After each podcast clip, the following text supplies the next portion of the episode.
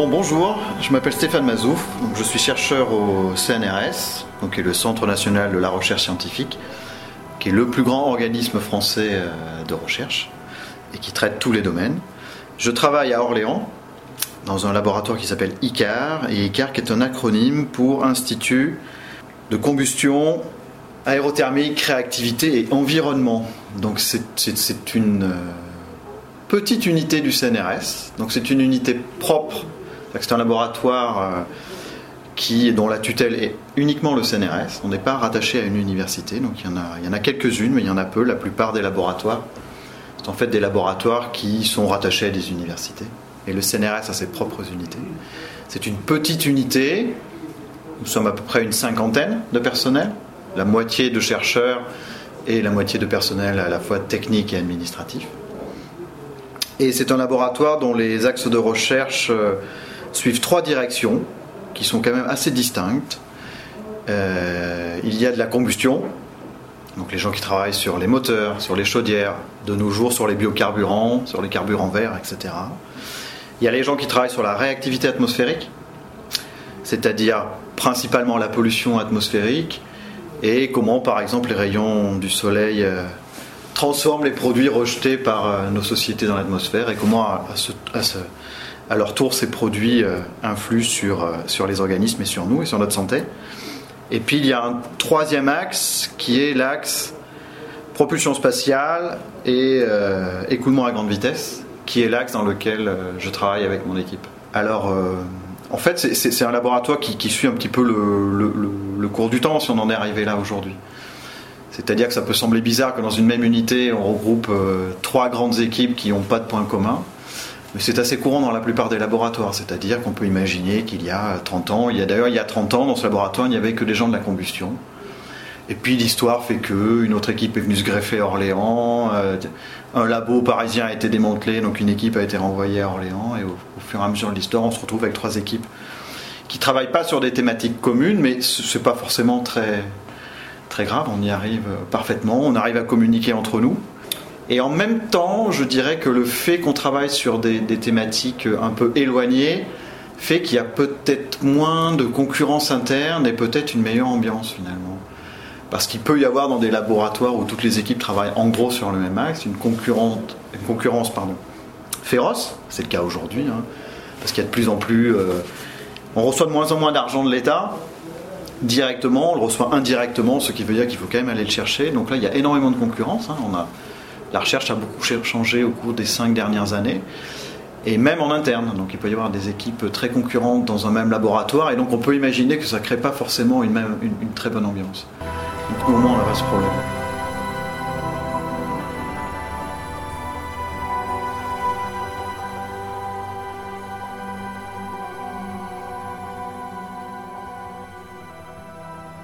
Je viens de Limoges, je suis originaire du Limousin, de Limoges, donc j'ai fait euh, le lycée Gay-Lussac et où j'étais tout destiné à faire une classe préparatoire parce que j'ai eu mon bac C euh, qui n'existe plus mais qui était mathématiques physique à l'époque euh, avec mention bien.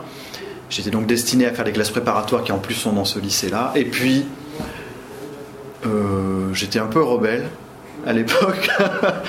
plus euh, qu'aujourd'hui. Et puis euh, moi, j'avais dit à mes parents que non, je voulais vivre et je voulais pas être esclave de mes études.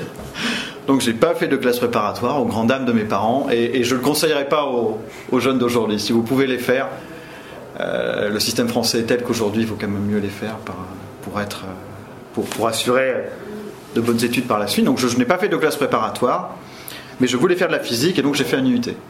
Donc j'ai fait les UT mesures physiques à Limoges où j'ai été pris sans problème sur dossier. Et là, je me suis mais réellement éclaté. Mais ça a été deux années de pur bonheur.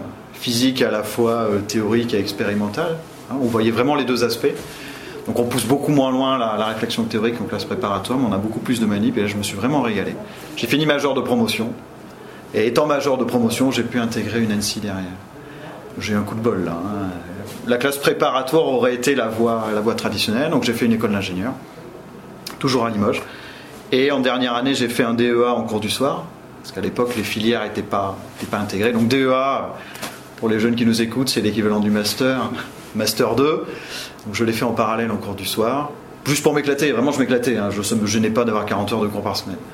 Je m'amusais bien.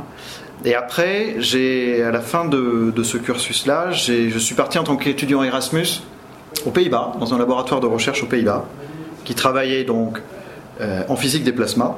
Donc j'y reviendrai, j'expliquerai peut-être un peu plus tard ce que c'est. Euh, donc ils travaillaient sur cette thématique-là. Euh, donc j'ai fait, j'ai travaillé six mois chez eux. Et là, je me suis vraiment aussi régalé, là, vraiment à faire de la recherche, intégré dans, une équipe, et donc c'était vraiment, vraiment bien. Et puis j'ai décidé euh, donc de poursuivre, hein, de faire une thèse de doctorat. Et j'ai fait ma thèse de doctorat dans ce laboratoire-là, aux Pays-Bas. Donc j'ai fait ce qu'on appelle un PhD, un Philosophical Doctorate, qui est, le, terme anglo-saxon en fait, parce qu'ils ont le modèle anglo-saxon. Quatre ans donc euh, de thèse de doctorat là-bas, parce que c'est la durée normale. Et après j'avais décidé de revenir en France. Donc c'était vraiment mon plan de carrière, si on peut parler de plan de carrière. Et mon plan c'était vraiment de revenir en France, pas forcément de rester à l'étranger. Donc je, leur avais dit d'entrée de jeu, eux le savaient.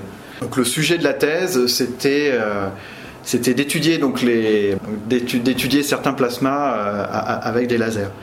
Alors en fait un plasma c'est un état particulier de la matière.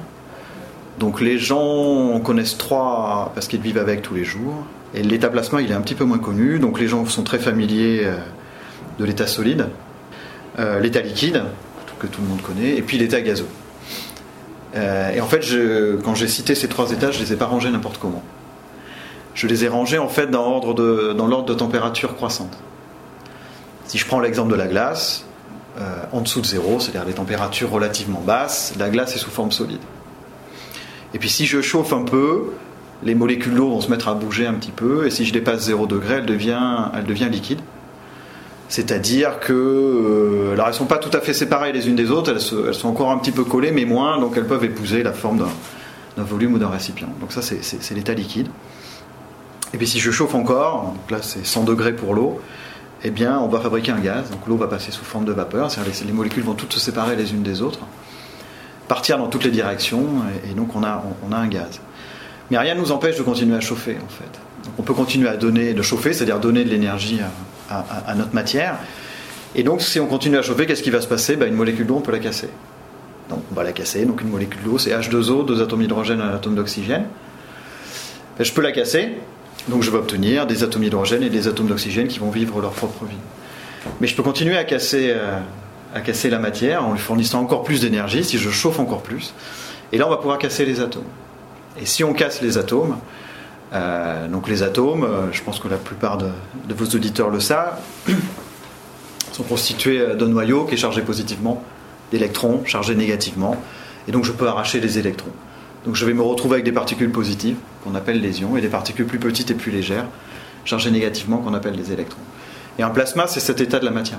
C'est un état de la matière qui est composé, c'est un état gazeux, hein, donc très dilué, peu dense, qui est composé d'ions et d'électrons. Euh, donc c'est cet état de la matière. Alors pourquoi on ne le, trouve pas beaucoup sur Terre?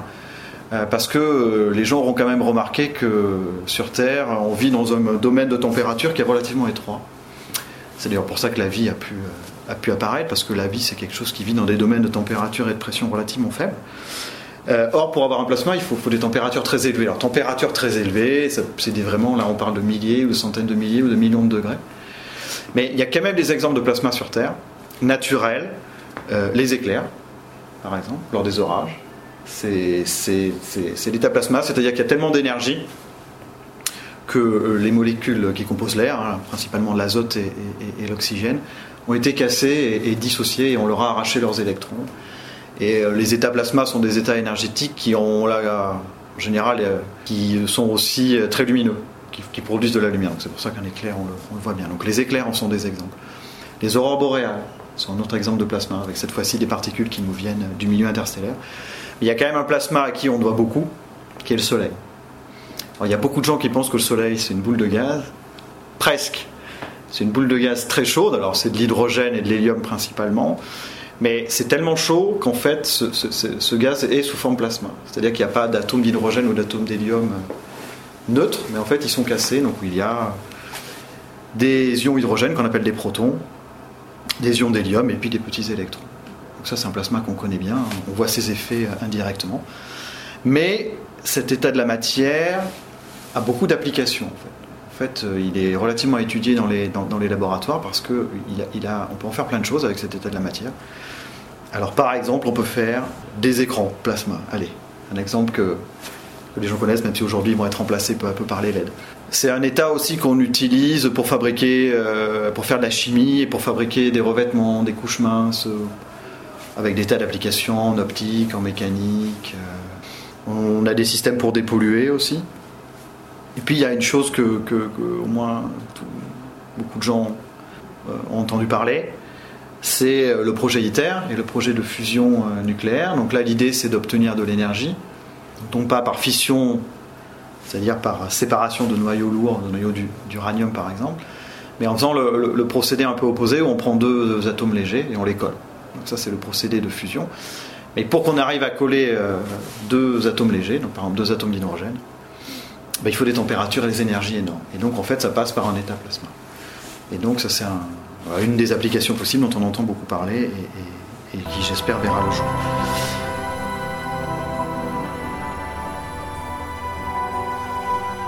Donc je reviens à moi, voilà, je reviens à ma thèse. Donc j'étudiais donc des plasmas d'hydrogène euh, pour plutôt des aspects assez fondamentaux pour savoir un peu comment ces plasmas se comportent, comment les espèces se déplacent dans ces milieux un petit peu, un petit peu compliqués. Alors pourquoi c'est compliqué un, plasma par rapport à un gaz?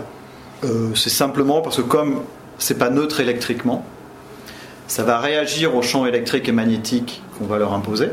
Et puis là, on peut avoir des comportements très intéressants mais ça va aussi générer ses propres champs électriques et magnétiques, qui à leur tour vont influencer sur le. etc. Et donc ça se boucle de manière non linéaire. Donc il y a, des phénomènes physiques extrêmement complexes qu'on ne maîtrise pas du tout, euh, pas bien, pas bien aujourd'hui, je dirais pas pas du tout, mais pas bien aujourd'hui. Donc il y a encore beaucoup beaucoup de recherches très fondamentales sur, ces, sur, ces, sur ce milieu-là. Et donc la thèse était sur ces plasmas d'hydrogène qui sont des plasmas relativement simples, parce que l'hydrogène est, un atome simple avec pour but donc de, de mieux comprendre euh, bah, comment les particules se déplacent, comment elles sont couplées entre elles, est-ce qu'on peut guider un plasma, etc. etc. Donc c'était des plasmas un peu particuliers parce que c'était des plasmas par faisceau un peu supersoniques, donc il y avait aussi étudier l'onde de choc qui se crée dans un plasma quand on met un obstacle, etc. Donc ça c'était un peu l'objectif de mes, de mes travaux de thèse. Et donc, il y a aussi une chose qui est un petit peu compliquée quand on a un plasma, c'est que par exemple, si vous voulez mesurer la température, on évite d'y mettre un thermomètre à cause de la, hein, quand vous êtes à 10 000 ou 100 000 degrés, le thermomètre il ne va pas survivre. Donc il nous faut en fait des outils pour pouvoir aller sonder cet état de la matière. Et euh, beaucoup d'outils qui sont utilisés, puisqu'on ne peut pas y mettre les doigts, ce sont des, des, outils ou des, techniques optiques. Alors soit on le regarde, parce qu'un plasma comme ça émet de la lumière, on prend le, le soleil, c'est assez évident, donc on peut étudier cette lumière, et cette lumière va nous renseigner sur, sur ce qui se passe, sur les propriétés du plasma. Ou alors on peut envoyer de la lumière et regarder euh, comment le plasma réagit, et c'est ce que j'ai fait pendant mes travaux de. C'est-à-dire qu'on a monté des systèmes donc avec des lasers, on envoie de la lumière sous forme de faisceau laser. Là, il y a tout un panel de techniques à disposition, et puis on regarde après comment le plasma va, réagir. Donc c'était une thèse à la fois euh, fondamentale, avec d'assez belles choses, et puis euh, appliquée et, expérimentale, parce qu'il a fallu monter tous ces systèmes laser compliqués, avec plein, plein de de montage euh, qui donne lieu à de belles photographies, parce qu'il y a des miroirs et des faisceaux partout, et des, choses assez compliquées. Donc je me suis bien régalé pendant ces quatre années de thèse où j'étais dans, dans, un super labo très dynamique, est probablement devenu l'un des labos les plus dynamiques aujourd'hui en Europe dans ce domaine-là, et qui était déjà très dynamique à l'époque. Donc Eindhoven, que certains connaissent peut-être parce que c'est la ville où il y a Philips. Euh, donc il y a une très très grande université à Eindhoven. Euh, donc j'étais dans le département de physique appliquée, donc une thèse qui s'est très bien placée, parce que très bien encadrée, avec un directeur de thèse qui était une personne absolument extraordinaire, à qui je dois beaucoup et à qui je dois, je pense, le reste de ma carrière, qui m'a beaucoup stimulé, beaucoup aidé, euh, beaucoup entraîné à, répondre aux attaques des, des, autres et à démontrer qu'on était sûr de soi et qu'on avait raison. Et donc à la fin de cette thèse, donc j'ai soutenu en octobre 2001. Donc j'ai décidé de rentrer en France, que j'avais gardé quand même pas mal de contacts en France. Et là, j'ai trouvé euh, un poste donc d'étudiant post-doctorant, ça s'appelle un post-doc, à Orléans, dans un laboratoire qui s'appelait le laboratoire d'aérothermique. Et ce laboratoire étudiait euh, aussi des milieux plasma euh, supersoniques, donc qui s'écoulent à grande vitesse. Donc c'était là le lien avec mes, mes travaux. Et les gens de ce laboratoire voulaient implémenter les techniques laser que j'avais étudiées pendant, pendant ma thèse. Donc ils m'ont recruté. Donc j'ai fait euh, un an de post-doctorat et puis un an de poste d'attaché temporaire de recherche euh, à l'université parce que je voulais aussi me confronter un petit peu à l'enseignement et voir si je préférais faire une carrière plutôt de chercheur ou plutôt une carrière d'enseignant-chercheur. Et donc après j'ai passé des concours et je suis rentré donc au CNRS en 2003 où j'ai eu la chance d'avoir de pouvoir choisir entre un poste de maître de conférence et un poste au CNRS. Et donc j'ai choisi de, rentrer au CNRS, donc dans ce laboratoire d'aérothermique, sur un sujet qui était euh, pas le sujet pour lequel j'avais été recruté, mais qui est mon sujet de recherche actuel, euh, qui est la propulsion à plasma en fait. Parce que parmi les applications que j'ai citées, il y en a une que j'ai pas citée, qui est la mienne aujourd'hui, qui est la propulsion spatiale. Et donc on utilise aussi cet état plasma. Je pense que j'expliquerai un petit peu euh, pourquoi on utilise ça, mais on l'utilise aussi pour faire des, réacteurs et des propulseurs pour les. Non pas pour les fusées, je, dirais pourquoi, mais pour les satellites et les sondes spatiales. Et donc c'est sur cette thématique que je suis rentré dans ce laboratoire d'aérothermique.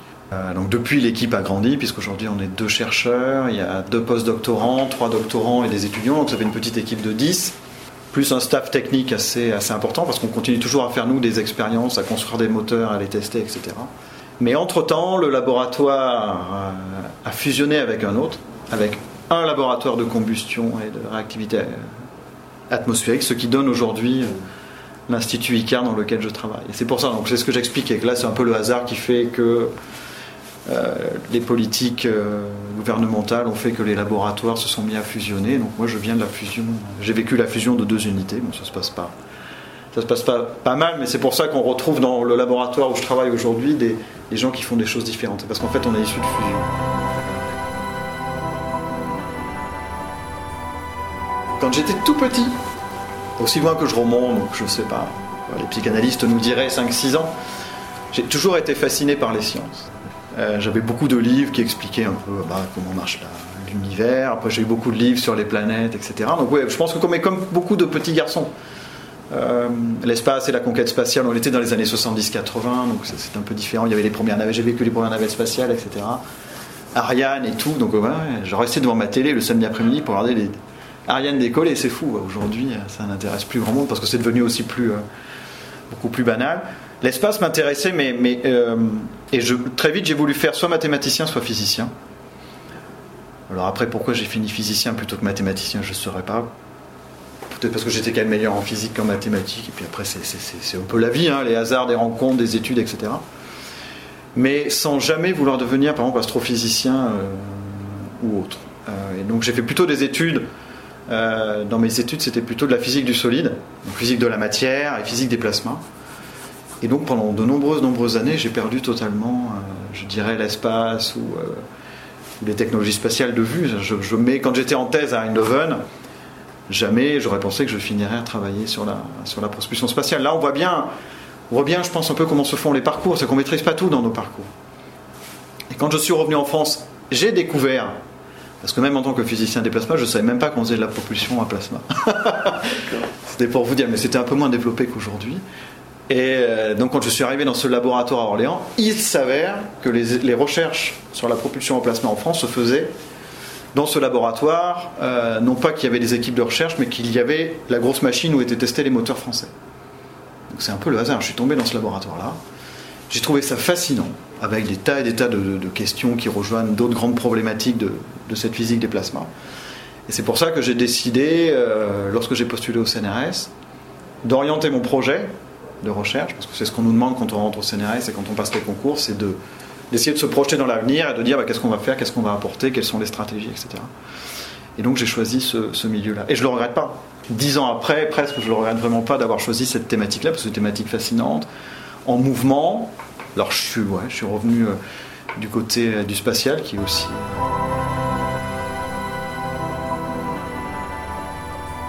En fait, là, c'est très lié évidemment à la guerre froide et à la physique des plasmas. Tout débute à la fin de la Seconde Guerre mondiale. Guerre froide oblige. La physique des plasmas se développe aussi à cette époque-là, aussi bien aux États-Unis qu'en URSS. La conquête spatiale, qui était très liée quand même aux missiles pour transporter euh, les charges nucléaires, hein, se développe en même temps. Et finalement, les deux vont se rencontrer euh, dans les années 60. C'est-à-dire que dans les années 60, les, ingénieurs euh, de l'aérospatiale et les gens de la, de la physique des plasmas euh, s'aperçoivent qu'en fait ils ont de quoi fabriquer de, nouveaux propulseurs. Pas tellement pour les lanceurs, pas pour les missiles, mais pour les satellites. Et les satellites, ça débute dans ces années-là, dans la, dans la fin des années 60, les, premiers satellites lancés. Donc là, il y a une lutte qui s'installe entre, les deux, deux nations. Et pourquoi les plasmas deviennent intéressants? C'est parce que au tout début du XXe siècle, en fait, en 1903, en fait, il y a un physicien russe qui avait démontré que euh, pour la propulsion spatiale, qui ne fonctionne pas du tout comme la propulsion automobile, parce que pour faire avancer un véhicule spatial, on ne fait pas tourner une roue, en fait, on éjecte de la matière. Alors c'est ce que le, je pense la plupart des gens connaissent sous, le principe d'action-réaction. Si vous éjectez de la matière dans une direction, eh bien, ça va pousser dans la direction opposée. C'est ce que les physiciens appellent le principe de conservation de la quantité de mouvement. Et donc ce physicien russe du nom de Tsiolkovsky montre qu'en fait, il y a un phénomène euh, qui est purement mathématique, hein, il le démontre mathématiquement, que si on arrive à éjecter très vite cette matière, on la lance très vite, en fait, pour faire euh, bouger un véhicule spatial, ben, il en faudra beaucoup moins. C'est un petit peu, c'est pas du tout intuitif, c'est un petit peu comme avec votre voiture si on vous disait que plus vous allez rouler vite, plus vous allez accélérer, moins vous allez consommer.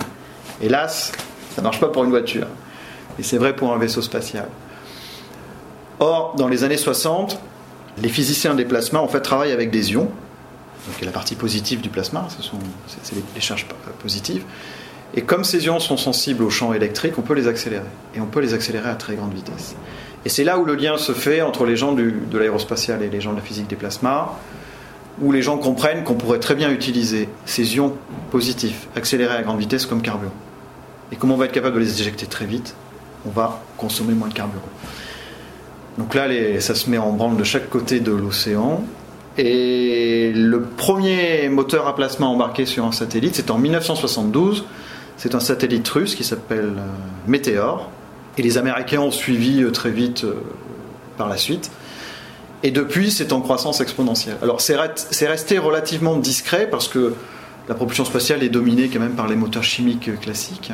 Et pourquoi c'est resté discret? Parce qu'en fait, on s'aperçoit que cette technologie des moteurs à plasma fonctionne très bien, surtout pour des missions d'exploration. C'est là où elle donne le meilleur de son potentiel, je dirais.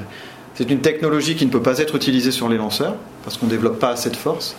Et donc, euh, quand même, aujourd'hui, c'est surtout les lanceurs. Euh, enfin, les, gens, s'il y a une chose que les gens connaissent, c'est surtout les lanceurs, les navettes spatiales, Soyuz, Ariane et autres. Déjà, les gens sont moins familiers avec les, les satellites, mais les, satellites ont leurs propres moteurs, qui sont des moteurs euh, chimiques, bien que depuis une dizaine d'années, on embarque de plus en plus de moteurs à placement. parce que ça permet de réduire, en fait, comme je l'ai dit, la quantité de carburant embarqué. Si on réduit la quantité de carburant embarqué, ben, soit on a gagné de l'argent, quand même, ça coûte cher d'envoyer un kilogramme en l'air. En ordre d'idée, sur Ariane 5, un kilogramme, c'est à peu près 25 000 euros pour le lancement, donc ça coûte cher. Donc si vous gagnez une tonne, ça peut devenir. Euh, je laisse les auditeurs faire le calcul, mais on a gagné, on a gagné de l'argent.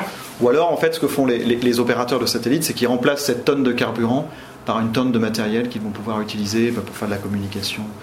Donc c'est de plus en plus utilisé sur les satellites de télécommunication qui sont en orbite géostationnaire. Et on commence à entrevoir des possibilités d'utiliser ces moteurs aussi, toujours parce qu'ils font gagner du, carburant, de la quantité de carburant, euh, sur les satellites d'observation qui, eux, sont en orbite un peu plus basse, à quelques centaines de, kilomètres. Mais le gros avantage de ces moteurs, ou je leur point fort, ça serait pour les missions d'exploration. Le seul problème, c'est qu'on n'est pas dans une phase de croissance exponentielle, les missions d'exploration du système solaire. Donc pour l'instant, c'est assez discret. Il faut avoir effectivement un peu une vision, une stratégie. Donc ces moteurs, euh, effectivement, ont été étudiés depuis une trentaine d'années. Donc il y a différents types de technologies, mais en gros, aussi bien aux États-Unis que dans l'ex-Union soviétique, ça fait une trentaine d'années qu'ils étaient utilisés. Et en France, en fait, on a commencé à s'intéresser à cette technologie euh, au début des années 90. Pourquoi au début des années 90 Parce que c'est chute du mur de Berlin 89-90, effondrement de l'Union soviétique. Et la France avait de forts liens avec euh, la Russie d'aujourd'hui, donc l'URSS. Et là, il y a transfert de technologie euh, à cette époque-là. Et la France, euh, qui avait Ariane, qui avait quand même, qui, est un pays qui fait partie des quelques pays, je crois qu'il y a 5-6 pays qui ont, des, technologies spatiales assez évoluées. Donc la France s'intéressait aux technologies spatiales et donc connaissait très peu aussi cette technologie-là. Et donc transfert de technologie de la Russie vers la France euh, pour étudier ces technologies-là. Et donc euh, le ministère euh, commence à lancer des programmes de recherche en France début des années 90. Et la, la, grosse machine de test des moteurs va être construite à Orléans en 96. On commence à, les recherches en France commencent en 96, donc il y a des chercheurs qui sont qui viennent de différentes communautés, dont beaucoup de physiciens des plasmas, enfin beaucoup, quelques physiciens des plasmas qui travaillent là-dessus. Et donc moi j'arrive en 2003. Donc en 2003 il y avait déjà pas mal de choses de faites de, en France. Mais euh, il s'avère en fait qu'il euh, y avait encore beaucoup beaucoup d'inconnus sur, ces moteurs. Même encore aujourd'hui, il y a encore beaucoup de choses qui sont un peu mystérieuses dans ces moteurs, même s'ils fonctionnent. Et là, je me suis aperçu en fait que euh, une des manières d'avoir plus d'informations sur ces systèmes-là, ça serait d'aller sonder en fait ces, propulseurs à plasma avec des lasers. Et c'est là en fait où on fait le lien entre ce que moi je pouvais apporter, les besoins du domaine et un petit peu ce que, ce que je voyais. C'est-à-dire j'avais anticipé que si on utilisait les bons outils, qui étaient des outils que bah, moi je connaissais très très bien, qui remontaient à ma thèse et à ce que j'avais fait aussi les deux années d'avant au laboratoire, on pouvait obtenir beaucoup d'informations sur, euh, sur ces systèmes-là et donc mieux les comprendre, donc améliorer leur performance, imaginer peut-être d'autres architectures, etc. Et j'ai juste visé juste. Donc voilà, j'ai commencé comme ça à mettre en place des systèmes laser. C'est un petit peu compliqué, il va falloir que j'explique comment marchent ces, comment marchent ces moteurs-là. L'idée, c'est celle que j'ai précédemment citée, c'est-à-dire qu'on va partir d'un plasma dans lequel il y a des ions positifs et des électrons négatifs. Alors on n'utilise pas les électrons pour la propulsion, pourquoi? Et je pense que les gens ont compris, c'est qu'un électron c'est très léger. Donc euh, si on éjecte des électrons, on ne va pas pousser beaucoup parce qu'ils sont très légers. Donc il vaut mieux utiliser les ions qui sont beaucoup plus lourds. Donc on va s'intéresser uniquement aux ions positifs. Et pour gagner du carburant, on va accélérer ces ions positifs dans des champs électriques. Hein, parce qu'une charge positive, elle est accélérée dans un champ électrique, elle va dans le sens du champ. On va pouvoir les accélérer à des très très grandes vitesses. Donc en fait, on va avoir un accélérateur d'ions. Et un propulseur, ce n'est rien d'autre qu'un accélérateur d'ions. Alors qu'il n'a pas les performances de l'accélérateur du CERN, mais après tout, euh, si on nous donnait suffisamment d'énergie, euh, on pourrait très bien faire des propulseurs euh, qui pourraient atteindre des vitesses relativistes. Donc on accélère ces ions. Et donc là, il y, a deux manières de faire les choses pour accélérer les ions. La manière américaine, c'est la technologie qui a été développée dans les années 60, 70, 80 aux États-Unis, qui s'appelle des technologies des moteurs à grille. Là, l'idée est assez simple. Vous créez un plasma. Alors, comment on crée un plasma? On part d'un gaz. Donc, nous, on utilise du xénon. Couramment, on utilise du xénon, qui est un gaz rare présent dans l'atmosphère. Pourquoi du xénon? Parce que c'est non toxique, parce que c'est très lourd euh, et que ça sionise assez facilement. C'est assez facile, entre guillemets, de faire un plasma de xénon. Son inconvénient, c'est que c'est très très cher. Donc on utilise du xénon euh, et puis il suffit de le chauffer. Si vous chauffez un gaz, vous allez obtenir un plasma. Alors on ne le chauffe pas avec un briquet. On a différentes techniques de chauffage avec des ondes, avec des faisceaux laser, en faisant passer des courants, etc. Peu importe, toutes les technologies sont utilisées en propulsion. Vous chauffez votre gaz de xénon. Vous avez donc un plasma de xénon. Et ce qui vous intéresse, ce sont les ions xénon plus, que vous allez vouloir accélérer. Et donc pour faire ça, il suffit de mettre deux plaques que vous polarisez, vous créez un champ électrique et ça va accélérer les ions. Évidemment, pour que les ions passent à travers les, plaques, il faut faire des trous dans les plaques. C'est pour ça que la technologie s'appelle technologie des moteurs à grilles, c'est-à-dire que les plaques deviennent deux grilles. D'accord? Vous polarisez vos deux grilles, les ions vont être extraits du plasma, accélérés à travers les grilles, ça va faire un faisceau d'ions qui va partir à très très grande vitesse. On a des vitesses typiques aujourd'hui de l'ordre de euh, entre 20 et 50 km par seconde. C'est la vitesse du carburant, c'est pas la vitesse du vaisseau spatial. Ça, c'est la première technologie, qui est assez simple, qui marche bien, euh, qui a quelques inconvénients, mais où on maîtrise assez bien la physique. C'est pas la technologie qu'avaient développé les Russes. Les Russes avaient une autre technologie qui est plus intéressante, mais qui est beaucoup plus complexe. Pourquoi est-ce qu'ils sont partis dans une autre voie? Parce que et là, il faut juste que je demande aux gens de me croire parce que je ne peux pas l'expliquer euh, facilement comme ça. Quand vous avez des grilles et que vous essayez de, tirer des ions, au bout d'un moment, vous pouvez démontrer, aussi bien théoriquement qu'expérimentalement, que vous n'allez plus pouvoir euh, tirer d'ions. C'est-à-dire qu'il y a une valeur limite du nombre d'ions qu'on va pouvoir faire passer à travers les grilles. Alors, on peut peut-être un peu le comprendre en se disant qu'au bout d'un moment, entre les grilles, il n'y a que des ions positifs. Au bout d'un moment, on aura mis tellement d'ions positifs entre les grilles que si j'essaye d'en mettre un de plus, il va voir ses copains qui eux aussi sont positifs et donc il rentre plus. Donc il y a vraiment une limite en courant. S'il y a une limite en courant, ça veut dire qu'il y a une limite en force. Autrement dit, ces moteurs ioniques à grille développent peu, de poussée. C'est des moteurs qui poussent peu. Donc les Russes se sont dit est-ce qu'on peut faire un accélérateur d'ion mais sans grille Alors oui, la réponse est oui. Ils avaient trouvé ça dans les années 70. C'est des gens de la fusion nucléaire en fait qui avaient trouvé ça. Donc les mêmes que ceux qui aujourd'hui travaillent sur ITER par exemple. On peut faire ça si on utilise un, champ magnétique. Alors là, ça se complique nettement. Euh, l'idée, ça va être, à la place des grilles, on met un champ magnétique qui a, une certaine forme. Alors c'est pas le champ magnétique qui va accélérer les, ions, mais ce champ magnétique va, euh, non pas par l'opération du Saint-Esprit, mais par les lois de la physique, va donner naissance à un champ électrique. Et c'est ce champ électrique qui va pouvoir accélérer les ions. L'avantage, c'est que ce champ électrique va être créé sans grille. Et comme il n'y a plus de grille, vous êtes plus limité en courant. Et comme vous êtes plus limité en courant, vous allez pouvoir pousser beaucoup plus. Autrement dit, la technologie russe, qui est la technologie choisie par la France, permet d'avoir des moteurs qui, pour une même puissance, pour une même taille, poussent beaucoup plus. Ce qui est quand même important parce que dans l'espace, il faut quand même être capable euh, de pousser beaucoup pour pouvoir faire certains types de manœuvres.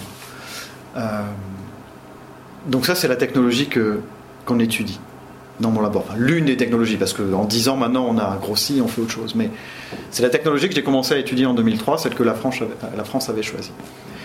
Et alors, pour répondre à votre question, l'une des premières choses qu'on a montrées euh, grâce à, des manips un peu précises avec des lasers, c'est que par exemple, personne ne savait quelle était la forme de ce champ électrique. Personne ne l'avait sondé. Donc on a pu mesurer assez précisément la forme de ce champ électrique et ses propriétés. Ce qui a permis de valider les codes numériques, de faire avancer les codes numériques, etc. Donc ça c'est l'une des premières choses qu'on a fait. Les modèles, les, modèles. Alors les modèles sont pas, euh, c'est pas dans mon équipe, c'est pas dans mon laboratoire que sont faits les calculs numériques. Les modèles sont développés euh, sur ces propulseurs-là, en partie à Toulouse et en partie au laboratoire La Place et en partie à l'école polytechnique ou au laboratoire CPHT. Donc on a deux équipes de, modélisateurs, de numériciens qui travaillent là-dessus, en étroite collaboration avec nous. Et donc nous, c'était génial, on leur fournissait les données, puis eux faisaient tourner leur code, ils le validaient, puis nous disaient, oui, mais alors là, nous, on a vu ça. Alors est-ce que vous, vous le voyez? Puis nous, on revenait faire des manips. Donc là, on a, on a vraiment, vraiment progressé sur quelques années très, très, très vite, et beaucoup plus vite que toutes les autres équipes partout sur la planète. Et là, je crois que ça a été vraiment un grand boom euh, où la France est devenue euh, leader euh, de la science de ces systèmes-là, parce que bah, il y a peut-être une part de chance, mais parce qu'on a pu choisir voilà, la bonne manip, on a eu, j'ai peut-être eu une bonne idée ou une bonne vision. En tout cas, j'avais raison. Voilà, posteriori, je peux dire finalement j'avais fait le bon choix et j'avais raison. C'est-à-dire en m'intéressant à ces systèmes et avec mon background et avec ce que je savais moi, j'ai vu qu'effectivement là il y avait quelque chose à faire et que moi je pouvais apporter quelque chose parce que je, maîtrisais les outils dont on avait besoin. Après, la seule chose que je maîtrisais pas, c'était ce qu'allaient donner les expériences. Est-ce que ça allait marcher? Qu'est-ce qui allait en sortir Est-ce que ça allait vraiment être intéressant ou pas Est-ce que ça allait faire progresser le domaine ou pas, etc. Là, je maîtrisais rien. C'était juste un pari. Voilà. Donc là, j'ai fait le, bon pari. J'ai misé sur le bon cheval. Il faut s'imposer. Hein.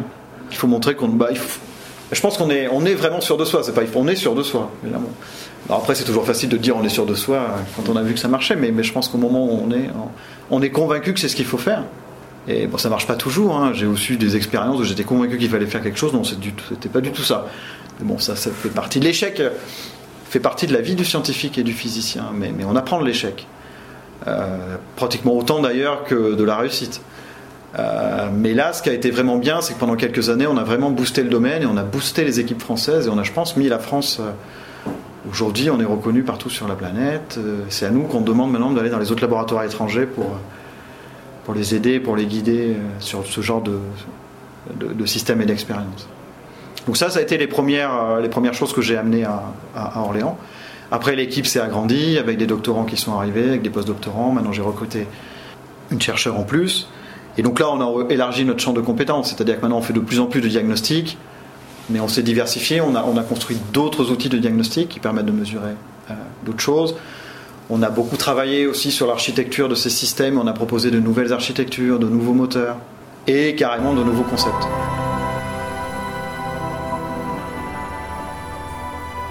L'idée, effectivement, c'est ce que j'ai dit tout à l'heure, le xénon est un gaz intéressant parce qu'il n'est pas toxique, parce qu'on peut facilement fabriquer un plasma, parce qu'il est lourd et donc il pousse beaucoup quand on l'éjecte. Il a un seul inconvénient, c'est qu'il est rare et comme il est rare, il est très cher. C'est vraiment un gaz qui est très très très cher. Et aujourd'hui, il y a de fortes tensions sur le marché du xénon globalement, hein, mondialement, parce que le xénon n'est pas utilisé que pour la propulsion. D'ailleurs, nous, on utilise, c'est Epsilon, hein, ce qu'on utilise en propulsion. Mais il est utilisé en médecine comme gaz anesthésiant et il est utilisé dans l'industrie des lampes, de plus en plus, pour les lampes sans filament. Donc là, avec des marchés énormes qui ont des besoins en xénon énormes. Donc il y a des tensions énormes sur le marché. Il y a eu une pénurie il y a trois ans. Donc même nous, on n'avait plus de xénon pour faire nos manips. Donc les gens du spatial se disent bon, ça ne peut pas durer comme ça. On ne peut pas être tributaire d'un marché. Euh, et puis quand on, quand on prévoit des missions d'exploration, même si aujourd'hui il n'y a que des projets dans les, dans les cartons, il n'y a pas encore de projet un peu très ambitieux qui a été financé. Il y en a, il y a quand même une sonde qui va partir vers Mercure avec des moteurs à plasma. Mais quand on, quand on essaie de, de, regarder la quantité de carburant qu'il faut pour des missions d'exploration vers les planètes euh, géantes, euh, Saturne, Uranus, Jupiter, etc., là ce sont des quantités colossales. Et donc là le prix devient, devient vraiment problématique pour la mission en elle-même. Donc les gens nous ont demandé de réfléchir à des nouveaux carburants. Alors bon, un nouveau carburant, là c'est un domaine, c'est infini, hein, on peut prendre... Euh, il y a beaucoup, il y a beaucoup de possibilités. Ceci dit, il y en a qu'on peut éliminer assez vite.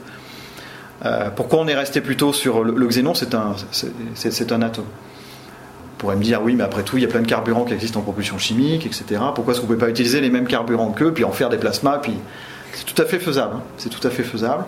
Le seul problème qu'il y a, c'est qu'en propulsion chimique, les gens utilisent des composés organiques, les mêmes que ceux qu'on met dans les réservoirs de nos voitures ou des composés un peu plus sophistiqués. Alors on pourrait les utiliser, mais si on prend une molécule, et qu'on en fait un plasma, qu'est-ce qui va se passer avant d'éjecter les, de, casser et d'arracher les électrons? On va commencer par casser la molécule. C'est l'exemple de l'eau que je prenais tout à l'heure. On va d'abord casser la molécule en plus petite molécule ou en atome, et puis après on arrachera les électrons. Le problème, c'est que vous allez dépenser de l'énergie bêtement à casser votre molécule. Alors c'est pas vous, c'est pas, vous voulez pas la casser votre molécule, vous voulez juste lui arracher ses électrons. Autrement dit, si on utilise ce genre de composés, euh, qui sont bien, connus, euh, qui coûtent pas forcément cher et qu'on sait stocker, on perd énormément d'énergie, de puissance à, fabriquer notre plasma. Donc c'est pas rentable. C'est pas du tout rentable. Donc on reste plutôt sur des composés atomiques, parce qu'un atome, bah, à part lui arracher des électrons, vous pouvez le casser, mais là ça demande des énergies colossales, donc c'est pas ce qu'on fait. Donc on reste plutôt sur des gaz atomiques. Donc là déjà vous avez, vous avez restreint la gamme. Donc vous pouvez prendre votre tableau de classification périodique. Vous enlevez tous ceux qui sont toxiques, vous enlevez tous ceux qui sont radioactifs, donc là vous allez en avoir. Et il vous faut des, choses lourdes. il reste plus grand chose. Alors vous pouvez prendre le krypton, qui est juste en dessous du xénon dans la classification, mais qui coûte cher aussi. Alors aujourd'hui on travaille sur le krypton. Vous pouvez prendre l'argon, qui est encore qui est juste en dessous du krypton, euh, qui coûte pas cher du tout, mais qui est assez léger. Et, Alors on pourrait se dire, bah, finalement il est juste plus léger, bon, ça va pas changer grand chose, ça change tout. C'est-à-dire quand on change la masse euh, du gaz qui constitue un plasma, euh, on a changé beaucoup, beaucoup, beaucoup de choses. Euh, et autrement dit, les, systèmes propulsifs, les propulseurs aujourd'hui ne sont pas adaptés à un fonctionnement avec de l'argon. Il ne suffirait pas juste de remplacer le xénon par l'argon pour être efficace. Donc là, il y a tout un champ de domaines qui commence à s'ouvrir. J'étais un tout petit peu précurseur il y a trois ans et aujourd'hui on commence à travailler là-dessus. Et puis après, on peut, on peut penser à d'autres carburants qui seraient très intéressants, qui sont les métaux par exemple. Alors les métaux lourds, le bismuth, qui n'est pas toxique, qui est un métal très lourd, très très lourd. Il y a qu'un tout petit problème. Est-ce vraiment un problème? Pour moi, c'est pas un problème, mais pour les gens du spatial, pour, pour, les ingénieurs, c'est un problème. C'est-à-dire que les métaux sont sous forme solide. Alors ça, c'est génial parce que comme c'est stocké, c'est déjà sous forme solide, vous pouvez embarquer vos briquettes. Et là, vous allez pouvoir stocker des quantités de matière énormes parce que c'est déjà sous forme solide. Euh, quand on stocke du xénon, il est sous forme gazeuse. Donc, euh, si on en veut beaucoup, bah, on ne peut pas le stocker dans une énorme bouteille. Donc, il faut le stocker soit à très très haute pression, hein, en état supercritique, ou alors il faut en, état, en mode cryogénique pour le, liquéfier pour en mettre plus. Mais là, l'avantage des métaux, c'est qu'ils sont déjà solides, donc vous avez énormément de carburant dans un petit volume. Le seul problème, c'est qu'il faut refabriquer un gaz à partir du métal. Alors sur Terre, ça, on arrive à le faire dans un laboratoire, ça pose pas de problème, il suffit de le chauffer, hein. il suffit de le chauffer, le vaporiser, etc. Euh, mais euh, sur un satellite ou sur une sonde spatiale, ça veut dire qu'il faut le système du coup va devenir beaucoup beaucoup plus complexe. Vous n'aurez pas uniquement un réservoir avec un carburant que vous faites arriver dans votre moteur, non. Il va falloir en gros fabriquer le, carburant sur place. On y travaille quand même parce que de notre côté il y a des avantages d'avoir des métaux qui sont pas toxiques, qui sont très lourds, qui sionisent très très. On fait des plasmas très facilement avec les métaux. Donc on commence à travailler, on commence à travailler là-dessus. On commence, ouais, ouais, c'est vraiment des, je dirais là, c'est des directions nouvelles qu'on prend. On prend ces directions-là, nouveau carburant pour nos moteurs à nous, euh, mais qui s'adapte aussi à la technologie. ça s'adapte à toutes les technologies. Là, c'est pas uniquement les deux technologies qui sont citées. Peu importe la technologie, on a intérêt à changer le xénon par autre chose. Euh, ça, c'est une voie de recherche. Et puis l'autre voie, bien sûr, ce sont des, nouveaux concepts parce que les concepts que j'ai cités, au moins les deux que j'ai cités, qui sont les deux qui sont utilisés actuellement, les autres concepts sont, sont pratiquement pas utilisés. Euh, donc ce sont ces deux concepts-là, à grille et à champ magnétique. On parle de moteur à effet Hall quand on a un champ magnétique. Euh, c'est ceux qui dominent le marché, très très très largement. Ben, ils marchent bien en plus, donc il n'y a pas de raison de les changer. Mais ceci dit, il y a certains types de missions et là encore, c'est plutôt des missions euh, exploratoires. C'est-à-dire pour tout ce qui est satellite de télécommunication, satellite d'observation, les technologies qu'on a aujourd'hui, ça va. Le fait de mettre du xénon, c'est pas trop problématique parce qu'on n'en emporte pas des, quantités énormes. Par contre, dès qu'on essaye de penser à des missions d'exploration ou des missions scientifiques qui nécessitent euh, certaines manœuvres particulières ou des voyages sur des très longues euh, distances, ben là, il faut peut-être pas seulement penser à changer le carburant, mais changer toute la technologie. Donc, repenser complètement le, moteur et travailler sur un nouveau type de moteur, alors qui utiliserait toujours un plasma, qui accélérerait toujours les ions. C'est toujours sans le principe de base, on ne le change pas. Toujours la même chose. Je crée un plasma, j'accélère les, ions. Mais on peut penser à d'autres euh, concepts qui permettraient d'avoir des poussées plus importantes, ou de consommer encore moins, ou d'avoir des rendements plus élevés, ou d'avoir des technologies plus simples, moins problématiques pour le vaisseau spatial, etc.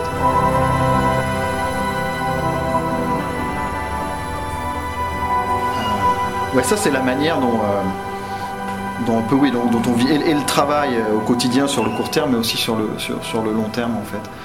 Euh, bon, ça part d'une bonne idée. ça, ça va nous prendre quelques mois, voire quelques années pour explorer un petit peu toutes les facettes de cette idée. Mais en même temps, au fur et à mesure qu'on travaille sur cette idée, si je reprends mon exemple, quand on a commencé à monter nos premières manips avec des lasers, avoir nos premiers résultats, travailler avec nos collègues numériciens et à voir que tout ça bah, allait dans la, dans la bonne direction, en même temps, vous répondez à des questions et aussitôt il y a d'autres questions qui surgissent. Et d'autres questions qui surgissent, ça veut dire euh, qu'il faut continuer dans la voie dans laquelle vous êtes, peut-être affiner, etc. Mais ça vous ouvre aussi plein d'autres perspectives. Et donc le travail du quotidien, c'est euh, bah, mener ce qu'on est en train de faire à l'instant T, donc analyser les résultats, monter les manips, euh, etc. Mais c'est en même temps se projeter, c'est-à-dire qu'on fait, les deux. Alors je ne sais pas si le cerveau le fait en parallèle ou s'il le fait en série. Mais on fait les deux parce qu'on a, un très beau résultat, mais il y a un petit truc qu'on n'explique pas bien, donc ça nous ouvre d'autres perspectives, ça, donne des idées, soit de construire d'autres diagnostics, soit de, changer tout, etc. Donc il y a constamment les deux aspects. Et, euh, et de toute façon, au bout d'un moment, euh, si je reprends cette idée d'utiliser des lasers, on continue à le faire aujourd'hui, mais l'idée première qui était de mesurer le, simplement le champ, simplement, de mesurer le champ électrique pour avoir des informations sur sa distribution, Bon, ben, au bout d'un moment, vous avez rempli votre contrat. C'est-à-dire, au bout de 2-3 ans, ben, ça c'est fait. Donc, moi, je travaille plutôt comme ça. Quand ça c'est fait, bon, ben, c'est fait. Et je passe à autre chose. Euh, mais vous avez raison. C'est-à-dire, je pourrais très bien me dire, ah bah tiens, ça je l'ai fait pour ce moteur à plasma là. Mais je pourrais aussi aller le faire dans un autre système. Alors, je ne l'ai pas fait. Mais maintenant, je vais le faire. Donc, c'est pas forcément quelque chose qui est, linéaire. C'est-à-dire que pourquoi c'est pas non linéaire? C'est les hasards de la vie. C'est-à-dire qu'au début, je m'étais plus laissé prendre au jeu de ces moteurs que je découvrais, j'avais plein d'idées, j'ai voulu faire plein de choses. Et puis maintenant, où ça fait presque dix ans que je travaille sur ces systèmes-là, où j'ai exploré beaucoup, beaucoup, beaucoup d'autres choses. Euh, bon, c'est pas que j'en ai fait le tour, mais maintenant c'est beaucoup plus clair dans ma tête. Et donc là, je peux me poser ma stratégie. Aujourd'hui, ma stratégie de recherche, ou la stratégie de recherche de l'équipe, elle est très claire sur ces systèmes-là. Parce qu'on sait beaucoup mieux où on va. Donc elle voilà, elle en gros, sur les années à venir, je ne vais pas la, dire là, mais elle est, elle est cadrée. On sait à peu près ce qu'on va faire sur les 2-3 ans qui viennent. Et donc maintenant, ça laisse du temps pour aller faire autre chose. Maintenant qu'on maîtrise bien quelque chose, alors ça, je pense que c'est, on, est tous comme ça. Bon, ben ça, c'est bon, on maîtrise, on comprend, on s'est bien éclaté. Mais alors là, il y a un truc super à faire dans un autre système qui est pas du tout mon propulseur, que je connais pas, où j'ai plein de choses à découvrir mais il y a des ressemblances, mais je peux apporter euh, des choses, euh, et c'est des gens que j'aime bien, c'est des bonnes équipes avec qui j'ai déjà travaillé, etc. Je pense que c'est vraiment un, processus non linéaire, et c'est pour ça que ce qui fait un peu peur aujourd'hui, c'est quand on voit la vision de certains de nos dirigeants euh, sur la manière dont on doit administrer tout ça, si on les écoute, on a l'impression que c'est très carré, c'est projet après projet, c'est très. Tout est parfaitement défini, on sait où on va. Non, c'est pas du tout ça. Et les pays qui réussissent en recherche sont ceux qui laissent quand même de, de la liberté. Il faut des contrôles, il faut sans doute des contraintes, etc. Euh, mais si on laisse pas de liberté aux chercheurs, on, ferait mieux d'arrêter tout de suite, on gagnera du temps.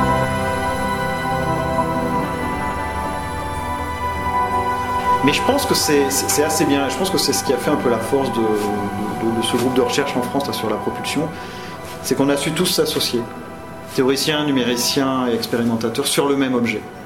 Avec un seul but, c'est comprendre comment il marche et l'améliorer. Et puis. Euh, il y, a, eu de belles réussites et il y a toujours de la frustration. La frustration, c'est parce qu'on aimerait euh, qu'il y en ait plus, euh, ou que ça aille un peu plus vite, hein, parce que l'industrie, euh, bah, surtout l'industrie spatiale, c'est une industrie très conservative, parce que les coûts sont énormes, les gens n'aiment pas prendre de risques, parce qu'il y a des polices d'assurance très élevées derrière. Donc c'est quelque chose qui va, va doucement. Alors nous, on aimerait qu'il y ait plus de missions spatiales d'exploration, bon, on n'est pas les seuls. Mais nous, au moins, on aurait nos moteurs, et les autres scientifiques auraient leur, leur autre partie. Par contre, on a quand même les satisfactions, c'est-à-dire, euh, d'une part, de voir qu'on travaille assez bien avec l'industrie et qu'on, je pense, qu'on arrive à faire progresser l'industrie. Euh, aujourd'hui, les, moteurs ont des bons rendements, euh, on a de nouvelles idées, donc on avance avec eux.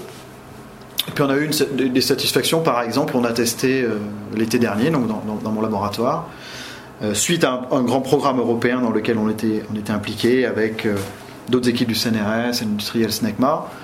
Euh, on a testé le plus puissant propulseur à plasma en Europe, donc avec les Américains et les Russes qui avaient fait mieux il n'y a, pas longtemps, mais pas beaucoup mieux.